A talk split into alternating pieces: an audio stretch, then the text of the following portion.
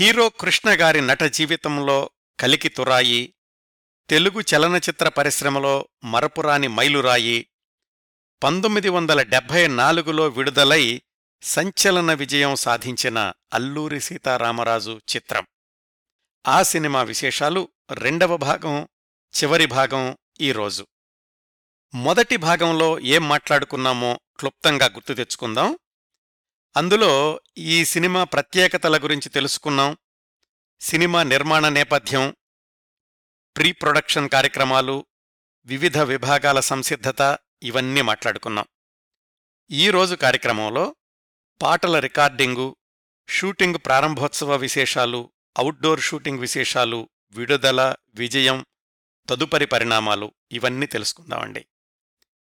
పంతొమ్మిది వందల డెబ్భై మూడు సెప్టెంబర్ ఇరవై రెండున అల్లూరి సీతారామరాజు చిత్రం గురించి అధికారిక ప్రకటన వెలువడిన దగ్గర్నుంచి ప్రీ ప్రొడక్షన్ పనులు వేగం పుంజుకున్నాయి. చాలా సినిమాల విషయంలో లాగానే ఈ సినిమా విజయంలో కూడా ముఖ్య పాత్ర పోషించినవి పాటలు. వాటి రికార్డింగ్ సంగీత దర్శకుడు ఆదినారాయణరావు గారి ఆధ్వర్యంలో పంతొమ్మిది వందల డెబ్భై మూడు అక్టోబర్లో కొండదేవత నిన్ను కొలిచేమమ్మా అనే బృంద గీతంతోటి మొదలయింది ఈ పాటని కొసరాజుగారు వ్రాస్తే ఎస్పి బాలసుబ్రహ్మణ్యం గారు ఎల్లారీశ్వరి ఈశ్వరి గారు బృందం పాడారు. ఈ రికార్డింగ్కి యాభై వాద్యాలు ఉపయోగించారు. రిహార్సల్స్లో సమయం లెక్కబెడితే పాట నిడివి ఎనిమిది నిమిషాలొచ్చింది. ఆదినారాయణరావు గారు ఆలోచించారు.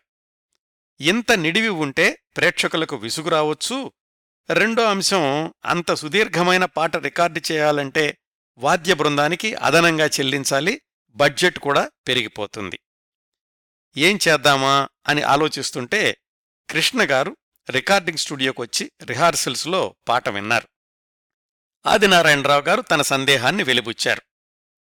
కృష్ణగారి దగ్గర ఊగిసలాట నాన్చుడు వ్యవహారం ఉండేవి కాదటండి. ఏ నిర్ణయమైనా క్షణాల మీద తీసుకునేవాళ్ళు పాట అద్భుతంగా వస్తోంది.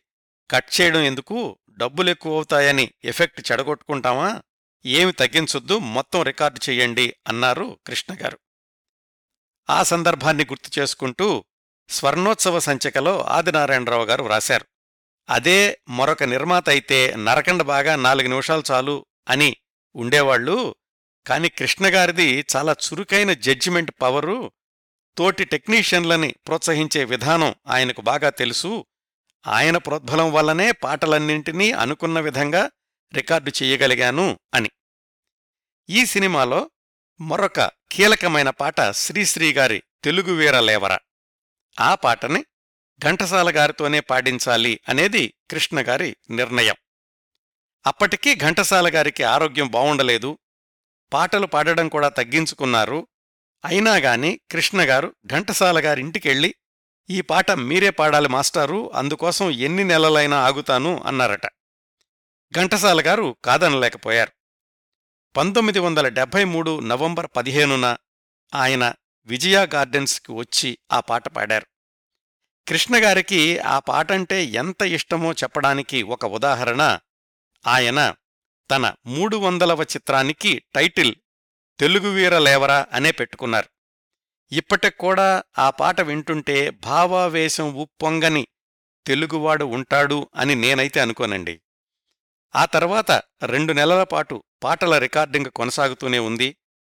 రూథర్ఫర్డ్ మీద పాట చిత్రీకరించాలి అనేది కూడా కృష్ణగారి ఆలోచనే. ఆదినారాయణరావు గారే వ్రాసిన ఆ ఇంగ్లీష్ పాటని పంతొమ్మిది వందల డెబ్భై నాలుగు జనవరి ఒకటిన ఆకాశవాణి గాయనిగా పేరు పొందిన రీటాతోటి పాడించి రికార్డు చేశారు ఆదినారాయణరావు గారు. ఇంకా సినిమా షూటింగ్ ప్రారంభోత్సవం పంతొమ్మిది వందల డెబ్బై మూడు డిసెంబర్ పన్నెండున వాహిని స్టూడియోలో జరిగింది. ముందుగా అనుకున్న ప్రకారం అయితే సినిమా షూటింగ్ అవుట్డోర్లోనే మొదలవ్వాలి.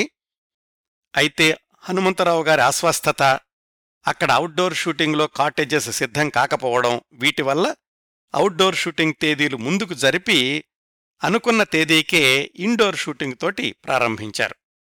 స్టూడియో అధినేతలు నాగిరెడ్డి చక్రపాణి గారులను కలుసుకుని ప్రారంభోత్సవానికి రమ్మని ఆహ్వానించారు కృష్ణగారు అప్పుడు వాళ్ళొక సలహా ఇచ్చారు. నాలుగో ఫ్లోర్లో షూటింగ్ మొదలుపెట్టండి పాతాళ్ళ భైరవి చిత్రీకరణ కూడా అక్కడే ప్రారంభించాం అని. ఆ ఫ్లోర్లో కాళికాదేవి విగ్రహం సెట్ వేశారు కళాదర్శకులు రామలింగేశ్వరరావు తోటగార్లు. ఆ విగ్రహం ముందు అల్లూరు సీతారామరాజు వేషంలో ఉన్న కృష్ణగారి మీద మొట్టమొదటి షాట్ చిత్రీకరించారు దర్శకుడు వి. రామచంద్రరావు గారు. చక్రపాణి గారేమో క్లాప్ ఇచ్చారు. నాగిరెడ్డి గారు కెమెరా స్విచ్ ఆన్ చేశారు. గిరిజన నాయకులకు విప్లవోద్యమాల గురించి అల్లూరి సీతారామరాజు జాగ్రత్తలు చెప్పే దృశ్యం అది. చాలా పొడవైన సంభాషణలు వ్రాశారు మహారథి గారు. పైగా అదేమో three sixty degrees shot single టేక్లో okay చేశారు కృష్ణగారు ఆ తర్వాత అదే సెట్లో కొండదేవత నిన్ను కొలిచేమమ్మ అనే బృందగానాన్ని కృష్ణ చంద్రమోహన్ కాంతారావు మంజుల రాజశ్రీ ఇంకా చాలామంది జూనియర్ ఆర్టిస్టులతోటి చిత్రీకరించారు. రంగుల్లో సినిమా స్కోప్లో చిత్రీకరించడం అదే మొదటిసారి కదా? మొదటి రోజు ఎక్స్పోజ్ అయిన నెగిటివ్ని ప్రాసెస్ చేసి మర్నాడు చూసుకున్నారు. ఒక్క ముహూర్తం షాట్ తప్ప మిగతా షాట్స్ అన్నీ అవుట్ ఆఫ్ ఫోకస్ అయిపోయాయి. ఎందుకిలా జరిగిందా అని విశ్లేషించుకుంటే తెలిసిందేమిటంటే సినిమా స్కోప్లో తీసేటప్పుడు ప్రతి షాట్కి ముందు కెమెరాని క్యాలిబ్రేట్ చేసుకోవాలి అని. ఆ లోపాన్ని సరిచేసుకున్న రెండో రోజు నుంచి సాంకేతికపరమైన ఇబ్బందులేమీ లేకుండా షూటింగ్ కొనసాగింది. కాళికాదేవి విగ్రహం దగ్గర షూటింగ్ గురించి మురారి గారు ఒక సంఘటన వ్రాశారు. పాతాళ భైరవిలో కాళికాదేవి విగ్రహం తర్వాత మళ్ళా అదే ఫ్లోరులో అలాంటి విగ్రహాన్ని ఏర్పాటు చేసింది ఈ అల్లూరి సీతారామరాజు సినిమాకే. వాహిని స్టూడియో మేనేజర్ ఒక ఆయన ఆదిశేషగిరిరావు గారితోటి చెప్పాడట. కాళికాదేవి విగ్రహం బలి కోరుతుంది పాతాళ భైరవి షూటింగులో కూడా లైట్ బాయ్ పైనుంచి కిందపడి చనిపోయాడు మీరు కూడా శాంతి చేయిస్తే మంచిది అని. ఈ మాటలు పక్కనుంచి విన్నారు మురారిగారు ఆయన రచయిత మహారథి గారి దగ్గరికెళ్ళి ఈ మూఢనమ్మకాలేమిటండి అని ఏదో ఎగతాళిగా మాట్లాడారు. మహారథి గారేమో అలా కొట్టిపాడేకరా అబ్బాయ్ అని మురారిగారిని మందలించారు. అయితే నిజంగానే ఆ మర్నాడో ఆ తర్వాతో ఎవరో ఒక లైట్ బాయ్ పైనుంచి కింద పడ్డాడట గాని పెద్ద ప్రమాదం ఏం జరగలేదు. ఇవి మొదటి రోజు షూటింగ్ విశేషాలు కాళికాదేవి విగ్రహం సెంటిమెంట్ కబుర్లు. ఇలా ప్రారంభమైన మొదటి షెడ్యూల్ ఇండోర్లో పది రోజుల పాటు పంతొమ్మిది వందల డెబ్బై మూడు డిసెంబర్ ఇరవై రెండు దాకా కొనసాగింది. కాకపోతే మధ్యలో చాలా అవాంతరాలొచ్చాయి. వాటిల్లో ఒకటి దర్శకుడు రామచంద్రరావు గారి ప్రథమ అనారోగ్యం. షూటింగ్ మొదలైన మూడో రోజునే పాట చిత్రీకరణ జరుగుతూ ఉండగా రామచంద్రరావు గారు సెట్లోనే పొట్ట చేత్తో పట్టుకుని మెలికలు తిరిగిపోతూ ఉంటే కృష్ణగారే ఆయన్ని వెంటనే ఆసుపత్రికి పంపించారు. అదృష్టవశాత్తు రెండు రోజుల్లోనే ఆయన తేరుకుని మళ్ళీ సెట్స్కి రావడంతోటి అందరూ ఊపిరి పీల్చుకున్నారు. అయితే ఆయనకు మరొక తీవ్ర అస్వస్థత ఇంకో నెల రోజుల్లో పొంచి ఉంది అని ఎవరూ ఊహించలేదు. దాని గురించి టైం లైన్లో తర్వాత తెలుసుకుందాం. మరో మూడు రోజులకి డిసెంబర్ పదిహేడున వాహిని స్టూడియోలోనే షూటింగ్ జరుగుతోంది. దృశ్యం ఏమిటంటే బావకి ఒంట్లో బావుండలేదు ఒకసారొచ్చి చూసి వెళ్ళు అని సీతారామరాజుని తల్లి అభ్యర్థించడం ఆయన రాలేను అని చెప్పడం. సరిగ్గా ఈ దృశ్య చిత్రీకరణ జరుగుతూ ఉండగా కృష్ణగారి తల్లి నాగరత్నమ్మ గారికి సీరియస్గా ఉంది అని తెనాలి నుంచి ట్రంకాలొచ్చింది. షూటింగ్ క్యాన్సిల్ చేసుకుని కృష్ణగారు సోదరులతో కలిసి ఇంటికెళ్ళిపోయారు. తెనాలిలో ఉన్న ఫ్యామిలీ డాక్టర్ సుందర్రామయ్య గారికి ట్రంకాల్ చేసి మాట్లాడితే ఆయనేమో అవునండి సీరియస్సే మీరు వెంటనే బయలుదేరండి అన్నారు. ఆ రాత్రికే బయలుదేరి తెల్లారేసరికల్లా తెనాలి చేరుకున్నారు కృష్ణగారు సోదరులు.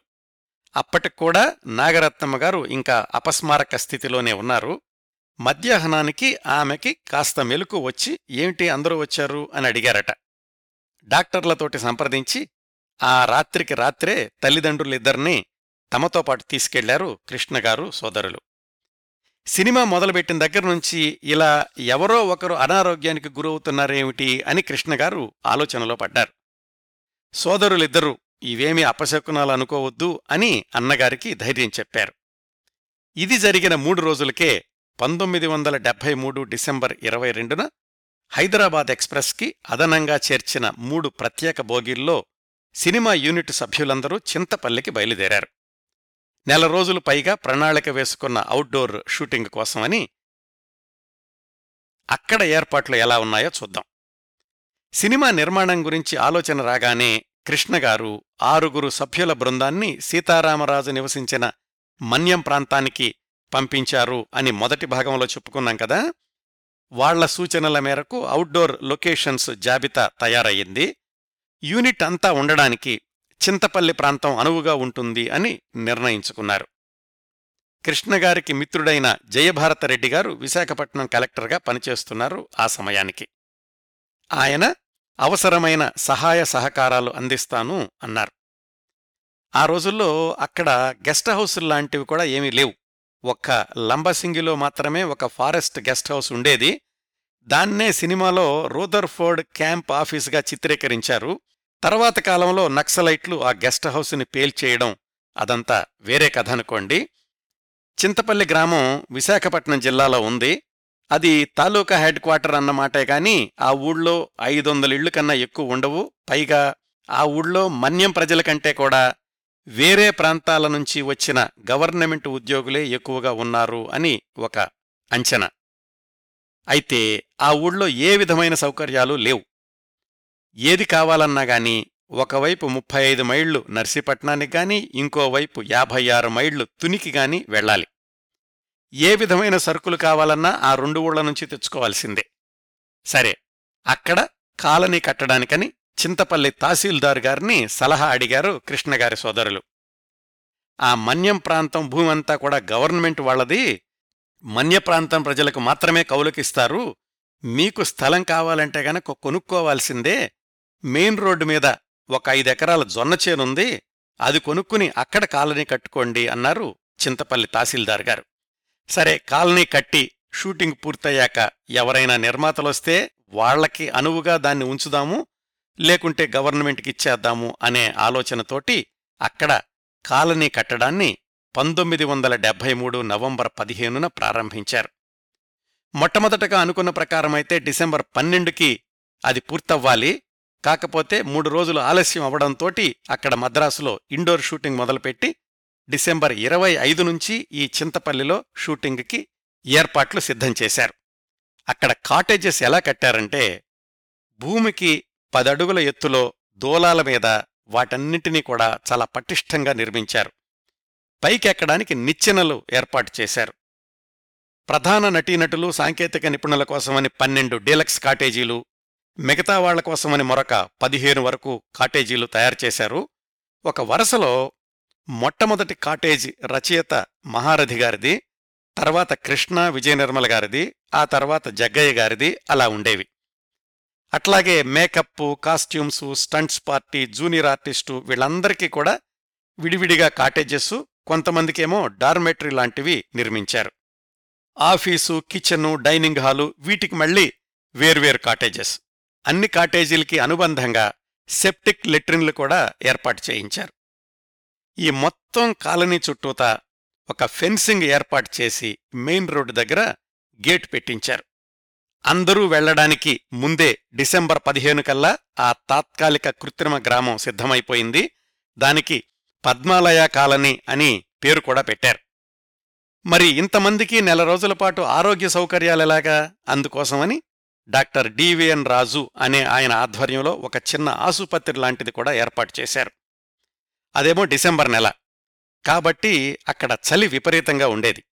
అందుకని ముఖ్యమైన తారాగణానికి కాటేజెస్లోనేమో హీటర్లని ఏర్పాటు చేస్తే మిగతా వాళ్ళందరికీ కాటేజెస్ కింద లోతుగా గోతులు తవ్వి కట్టెలు వేసి అంటించేవాళ్ళు అవి కాసేపటికి రగులుకుని గదులు వెచ్చగా ఉండేవి షూటింగ్ కోసం నాలుగు జీపులు మూడు పెద్ద బస్సులు ఒక మినీ బస్సు ఎనిమిది అంబాసిడర్ కార్లు ఆరు లారీలు ఒక ల్యాండ్ రోవర్ కారు కృష్ణగారు వాడే మ్యారిస్ కారు ఇవన్నీ కూడా కాలనీకి చేరుకున్నాయి.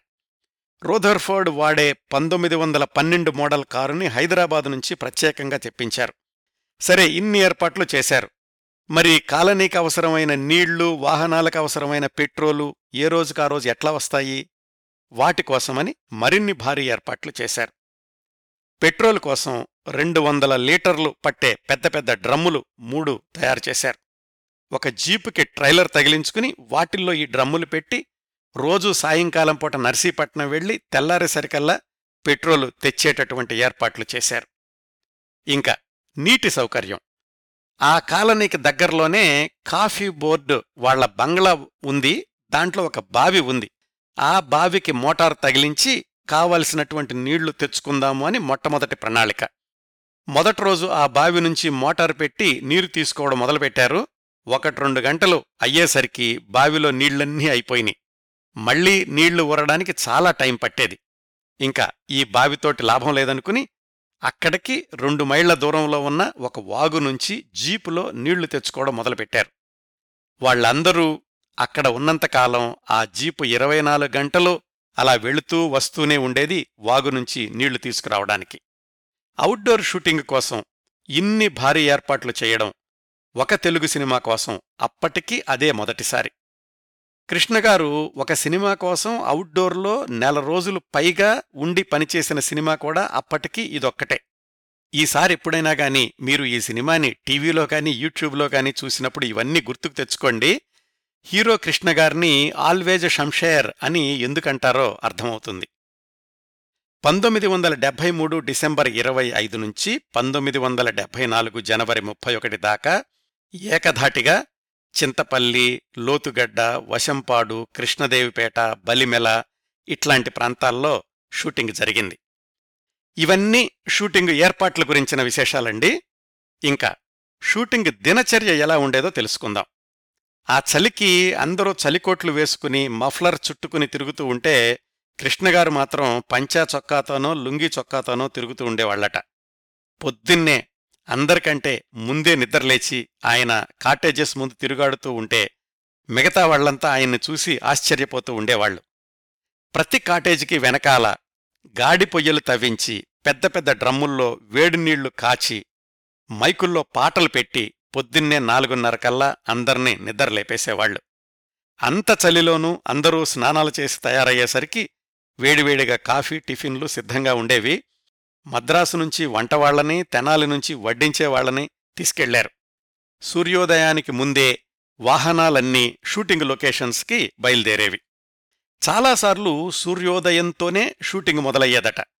వాస్తవంలో కూడా సీతారామరాజు గారు బ్రతికి ఉన్నప్పుడు ఆయన దినచర్య మిగతా కార్యక్రమాలు సూర్యోదయంతోనే మొదలయ్యేవి అని ఆయన్ను దగ్గరగా చూసిన పెద్దవాళ్ళు చెప్తూ ఉండేవాళ్ళు చలికాలం అవడంతోటి సాయంకాలం ఐదింటికల్లా చీకటి పడిపోతూ ఉండేది. షూటింగ్ ప్యాకప్ చెప్పేసి సందర్భాన్ని బట్టి కొన్నిసార్లు రాత్రిపూట సాంస్కృతిక కార్యక్రమాలు ఏర్పాటు చేసుకుంటూ ఉండేవాళ్ళు రచయిత మహారథి గారు ఏ రోజుకా రోజు సంభాషణలు వ్రాసే విధానం వినూత్నంగా ఉండేది అని మురారి గారు తన పుస్తకంలో వ్రాసుకున్నారు. చక్రపాణి గారి సిఫార్సుతోటి మురారి సీతారామరాజు చిత్ర దర్శకత్వ బృందంలో చివరి అసిస్టెంట్గా చేరారు. రచయిత మహారథి గారితో పాటు ఆయన కాటేజ్లోనే ఉండేవాళ్ళు మురారిగారు ఈయన పనల్లా ఏంటంటే మహారథి గారు వ్రాసిన డైలాగ్ పేపర్స్ని తీసుకెళ్ళి సీనియర్ సహాయ దర్శకుడికి సమయానికి అందివ్వడం. మహారథి గారు కాటేజెస్లో కూర్చుని సంభాషణలు వ్రాసేవాళ్ళు కాదు. తెల్లవారుజామునే లేచి స్నానం చేసి పైన చొక్కా కూడా వేసుకోకుండా కేవలం పంచెతోటి ఇంకా వెలుతురు రాకుండానే అడవిలో ఎక్కడికో వెళ్ళిపోయి ఓ గంట తర్వాత డైలాగ్ పేపర్స్ తోటి తిరిగొచ్చేవాళ్ళు అంత చలిలో చొక్కా లేకుండా పురుగు పుట్రా ఉంటాయన్న భయం కూడా లేకుండా అడవిలోకి ఎలా వెళుతున్నారు అని మురారిగారు అడిగితే ఆయన నవ్వేసి అలాంటి స్థితిలోనే నన్ను సీతారామరాజులు ఆవహిస్తాడ్రా అబ్బాయని చెప్పారట.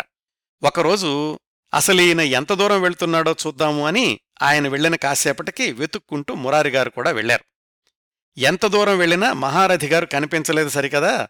అడవి జంతువుల అరుపులు కూతలు ఇవన్నీ విని భయంతోటి కేకలేసుకుంటూ వెనక్కి పరిగెత్తుకుంటూ వచ్చేశారు మురారి. ఆయన కేకలు విని కృష్ణగారికి మేకప్ చేస్తున్న మాధవరావు గారు పక్క కాటేజీలో ఉన్న జగ్గయ్య గారు బయటకొచ్చి జరిగింది తెలుసుకుని నవ్వేశారు పైగా ఆయనకి చెప్పారు మహారథి గారికున్న సంకల్పశక్తి వేరు నువ్వేమీ విడిగా పరిశోధించాల్సిన అవసరం లేదు అని. మురారిగారి ప్రసక్తి వచ్చింది కాబట్టి ఇంకొక విషయం ఇక్కడే చెప్తాను.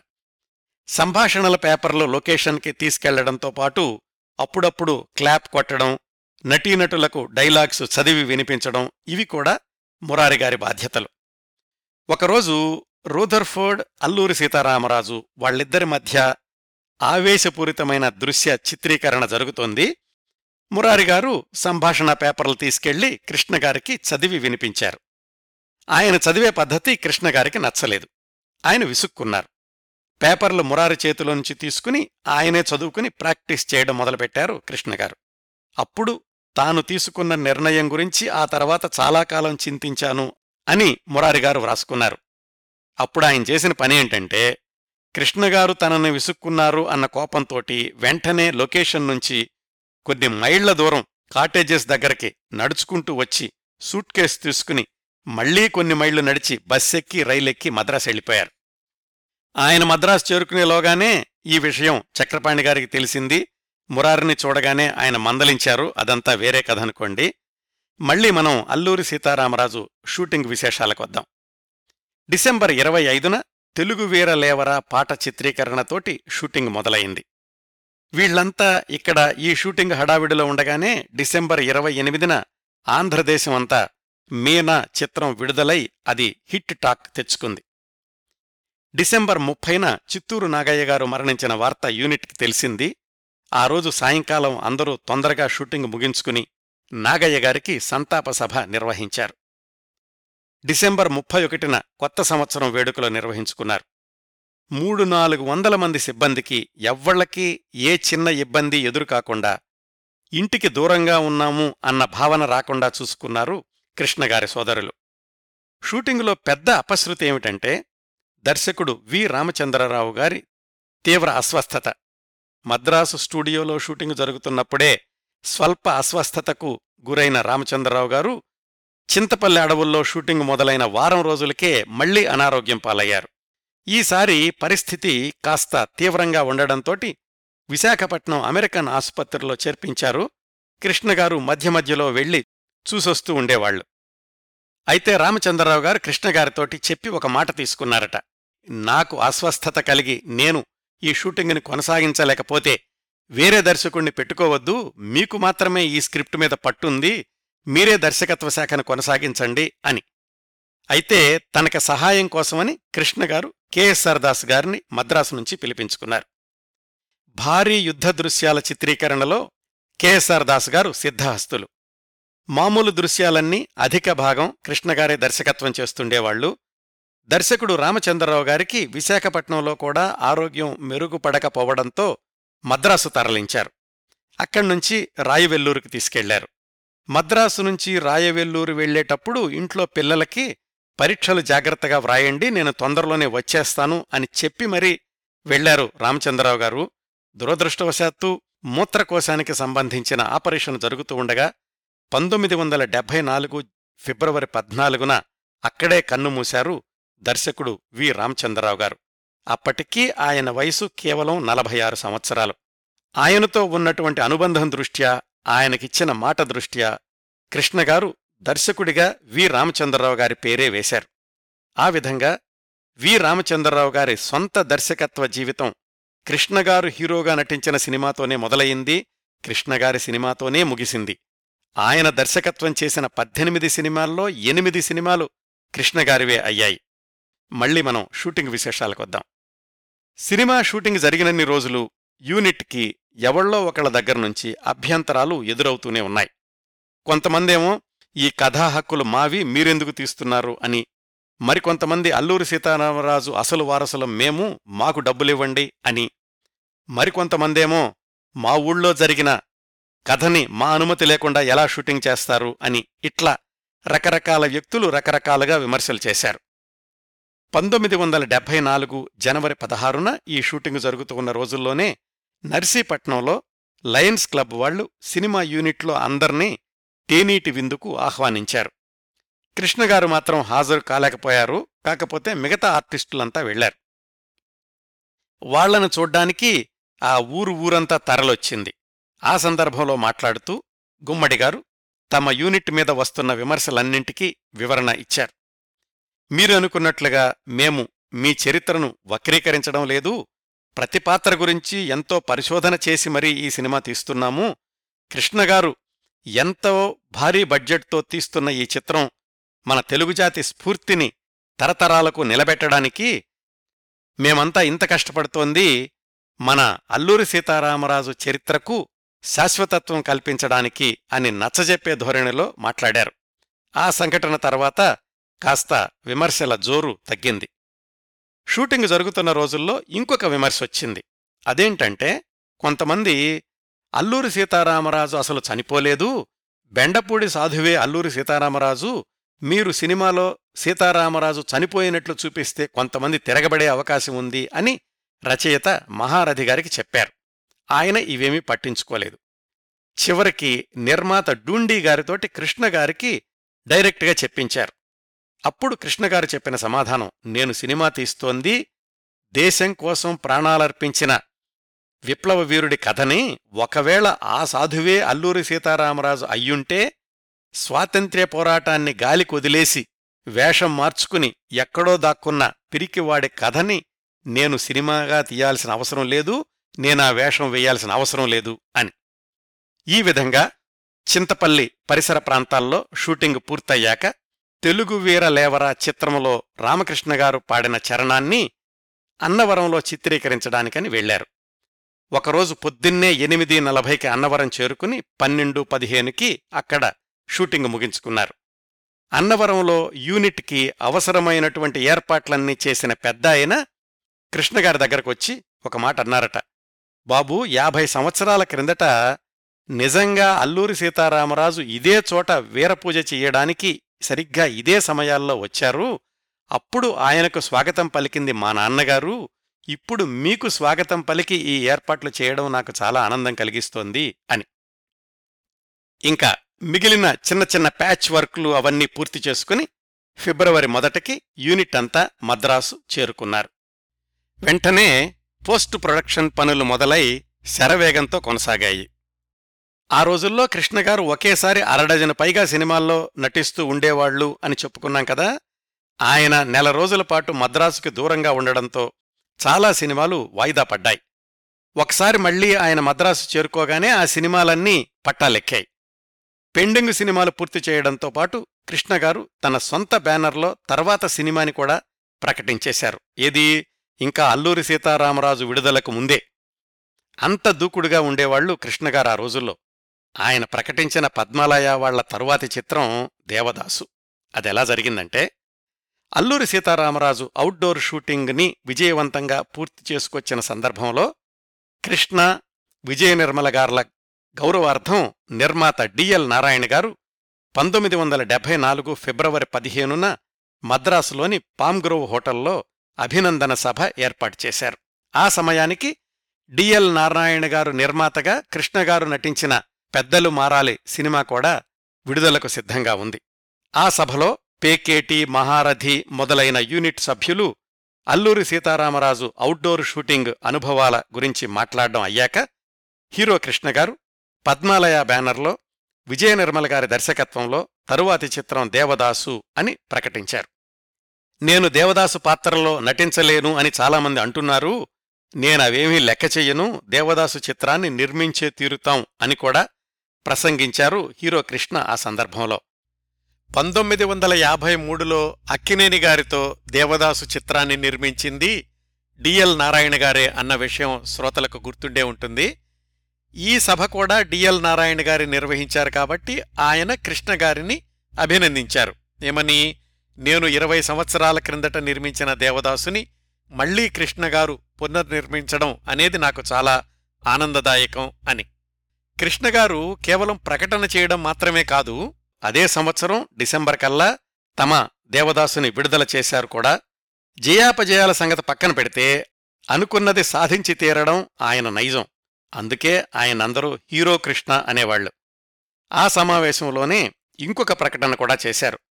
పోస్ట్ ప్రొడక్షన్ పనుల్లో ఉన్న అల్లూరి సీతారామరాజు చిత్రం సంవత్సరం పాటు ఆడి తీరుతుంది అని. కృష్ణగారితోటి సన్నిహితంగా పనిచేసిన వాళ్ళు చెప్తూ ఉంటారు. ఆయనకు సినిమా జయాపజయాల మీద ఖచ్చితమైన అంచనాలు ఉండేవట. అందుకే అంత ముందుగానే అల్లూరి సీతారామరాజు చిత్రం విజయాన్ని ఆయన ఖచ్చితంగా ఊహించగలిగారు. ఒకవైపు పోస్ట్ ప్రొడక్షన్ పనులు జరుగుతూ ఉండగానే హీరో కృష్ణగారి మిగతా సినిమాల షూటింగులు కూడా కొనసాగాయి. ఇంకోవైపు ఆయన నటించిన సినిమాలు గాలిపటాలు పెద్దలు మారాలి పంతొమ్మిది వందల డెబ్భై నాలుగు మార్చిలోనూ ఉత్తమ ఇల్లాలు అనే సినిమా ఏప్రిల్లోనూ విడుదలయ్యాయి. వీటిల్లో ఏదీ పెద్దగా విజయం సాధించలేదు. పంతొమ్మిది వందల డెబ్భై నాలుగు ఏప్రిల్లో నిర్మాణానంతర కార్యక్రమాలు పూర్తి చేసుకుని అల్లూరి సీతారామరాజు మొదటి కాపీ సిద్ధమయ్యింది. యూనిట్ వాళ్ళందరికీ కూడా సంతృప్తినిచ్చింది. ఒకరోజు కృష్ణగారి శ్రేయోభిలాషి స్టూడియో అధినేతల్లో ఒకరైన చక్రపాణి గారి కోసమని ఒక ప్రత్యేక షో వేశారు. అది చూశాక ఆయన సినిమా బాగుంది బాగోలేదు అనకుండా ఇప్పుడు నీతో ఎంతమంది సినిమాలు తీస్తున్నారు? అని కృష్ణగారిని ప్రశ్నించారు. కృష్ణగారు చెప్పారు ఏడెనిమిది నిర్మాణంలో ఉన్నాయి ఇంకొక పది మంది నిర్మాతలు వరుసలో ఉన్నారు అని. సరే అయితే ఇక వాళ్ళందరూ మట్టిగొట్టుకుపోయినట్లే అన్నారు చక్రపాణిగారు కృష్ణగారికి అర్థం కాలేదు. అదేంటండి సీతారామరాజు సినిమా బాగోలేదా అని అడిగారు. దానికి చక్రపాణి గారిచ్చిన సమాధానం అద్భుతంగా ఉందయ్యా. నిన్ను ఈ పాత్రలో చూసిన ప్రేక్షకులు ఈ మాయలో నుంచి బయటపడడానికి చాలా సమయం పడుతుంది. అంతవరకు నీ సినిమాలన్నీ ఫ్లాపులే అని. కృష్ణగారికి అల్లూరి సీతారామరాజు విజయవంతమవుతుంది అని చక్రపాణి గారు నిర్ధారించినందుకు ఆనందించాలో ఆ తర్వాత సినిమాలన్నీ వరుసగా ఫ్లాప్ అవుతాయి అని జోస్యం చెప్పినందుకు విచారించాలో అర్థం కాలేదు. వాస్తవంలో చక్రపాణి గారి అంచనాలు నిజమయ్యాయి. అల్లూరి సీతారామరాజు విడుదల తర్వాత సంవత్సరంన్నరపాటు పదిహేడు సినిమాలు సరిగ్గా ఆడలేదు కృష్ణగారివి మళ్ళీ ఆయన సొంత చిత్రం మహారథిగారే వ్రాసిన పాడి పంటలు పంతొమ్మిది వందల డెబ్భై ఆరు సంక్రాంతికి విడుదలయ్యేదాకా. అల్లూరి సీతారామరాజు మొదటి కాపీ చూసిన పంపిణీదారులకు కూడా అర్థం కాలేదు. సినిమా ఆడుతుందో లేదో అని అంచనా వెయ్యలేకపోయారు. వాళ్ళల్లో వాళ్ళే ఏవో గొణుక్కున్నారు గాని పైకేమీ చెప్పలేకపోయారు. కృష్ణగారి కళ ప్రేక్షకుల ముందుకు వచ్చింది పంతొమ్మిది వందల డెబ్బై నాలుగు మే ఒకటిన కార్మిక దినోత్సవం రోజున. ఆ రోజుల్లో పత్రికా ప్రకటనలు వాల్పోస్టర్లే ప్రేక్షకుల్ని థియేటర్లకి రప్పిస్తూ ఉండేవి. కృష్ణగారి అంతకుముందు చిత్రాలు అగ్నిపరీక్ష మోసగాళ్ళకు మోసగాడు దేవుడు చేసిన మనుషులు ఈ సినిమాలకు పబ్లిసిటీ డిజైన్స్ చేసిన ప్రముఖ పబ్లిసిటీ ఆర్టిస్ట్ ఈశ్వర్ గారే అల్లూరి సీతారామరాజు చిత్రానికి కూడా పబ్లిసిటీ డిజైన్స్ తయారు చేశారు.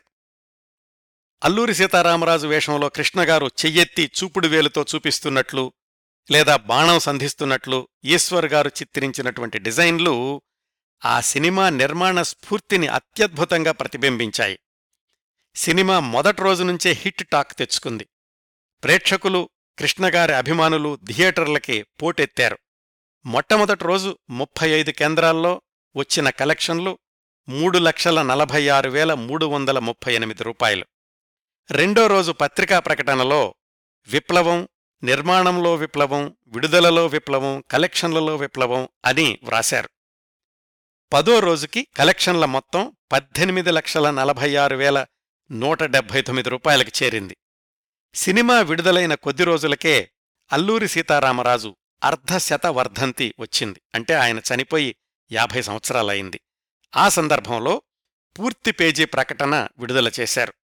భారత స్వేచ్ఛా సమరంలో అసువులు బాసిన విప్లవ ప్రవక్త అమరగాథ అని. చిత్రం ఇంత ఘన విజయం సాధిస్తున్న సమయంలోనే కృష్ణగారు చీకటి వెలుగులు సినిమా షూటింగ్ కోసమని కాశ్మీర్ వెళ్ళారు ఆయన అక్కడ ఉండగానే మే ఇరవై నుంచి ముప్పై దాకా తాష్కెంట్లో జరిగే ఆఫ్రో ఏషియన్ చలనచిత్రోత్సవంలో అల్లూరి సీతారామరాజు ప్రదర్శనకు ఎంపిక చేశాము అని ఆహ్వానం వచ్చింది. కృష్ణ విజయనిర్మల హనుమంతరావు గారులు కాశ్మీర్ నుంచి అట్నుంచటే తాష్కెంట్ వెళ్ళారు అరవయ్యవ రోజు విడుదల చేసిన ప్రచార ప్రకటనల్లో కృష్ణ విజయనిర్మల గారులు ఆ ఫిల్మ్ ఫెస్టివల్లో ఉన్న చిత్రంతో పాటు మూడవ ఆఫ్రో ఏషియన్ చలనచిత్రోత్సవంలో డిప్లొమో పొందిన మొట్టమొదటి తెలుగు చిత్రం అని కూడా వ్రాశారు. మొత్తం మీద విజయ దుందుభి మ్రోగిస్తూ బెంగుళూరులోని మూవీల్యాండ్తో సహా పంతొమ్మిది కేంద్రాల్లో వంద రోజులు హైదరాబాదు విశాఖపట్నాల్లో ఇరవై ఐదు వారాలు హైదరాబాదులో షిఫ్ట్ తోటి సంవత్సరం పాటు ఆడింది. కృష్ణగారి అంచనాలు నిజమయ్యాయి. ఒక్క హైదరాబాదులోనే పన్నెండు లక్షలు పైగా షేర్ వసూలు చేసింది అల్లూరి సీతారామరాజు చిత్రం ఇప్పుడు యాభై సంవత్సరాల క్రిందట. పంతొమ్మిది వందల డెబ్బై ఐదు మే ఒకటిన అంటే ఈ సినిమా విడుదలైన సంవత్సరానికి మద్రాస్ వుడ్లాండ్స్ హోటల్లో స్వర్ణోత్సవం జరిపారు. ఆ రోజు వార్తాపత్రికల్లో మూడు పూర్తి పేజీల ప్రకటన జారీ చేశారు. వాటిల్లోనే ఈ యూనిట్లోని ముఖ్యులందరూ తమ అనుభవాలని వ్రాశారు. నేను చెప్పిన చాలా విశేషాలు వాటిల్లో నుంచే తీసుకున్నానండి. ఆ స్వర్ణోత్సవంలో స్వాతంత్ర్య సమరయోధులు ఇంటూరి వెంకటేశ్వరరావు అనిశెట్టి సుబ్బారావు దాశరథి శుంకర సత్యనారాయణ ప్రభృతుల్ని కృష్ణగారు సన్మానించారు. అల్లూరి సీతారామరాజు గారి తమ్ముడు సత్యనారాయణరాజు గారిని ప్రత్యేకంగా ఆ సందర్భానికి రప్పించి సన్మానించి ఆ కుటుంబ సహాయార్థం ఒక ట్రస్టు ఏర్పాటు చేస్తున్నాము అన్నట్లు కూడా ప్రకటించారు. కేవలం సినిమాల్లోనే కాదు వ్యక్తిగతంగా కూడా తను హీరోనే అని నిరూపించుకున్నారు కృష్ణగారు ఇలాంటి పెద్ద మనసున్న కార్యక్రమాలతో. తెలుగులో ఘన విజయం సాధించాక ఈ చిత్రాన్ని హిందీలో ఇంక్విలాబ్ జిందాబాద్ అనే పేరుతోటి డబ్బింగ్ చేసి విడుదల చేశారు. అక్కడ కూడా చక్కటి విజయం సాధించింది. ఆ సంవత్సరం రాష్ట్ర ప్రభుత్వం నుంచి బంగారు నందిని కూడా అందుకుంది ఈ సినిమా. శ్రీశ్రీ గారు వ్రాసిన తెలుగు వీరలేవరా పాటకి జాతీయ స్థాయిలో ఉత్తమ గీతంగా పురస్కారం దక్కింది. ఆ గౌరవాన్ని అందుకున్న తొలి తెలుగు పాట కూడా ఈ తెలుగు వీరలేవరా అనేది అల్లూరి సీతారామరాజు చిత్రంలోది.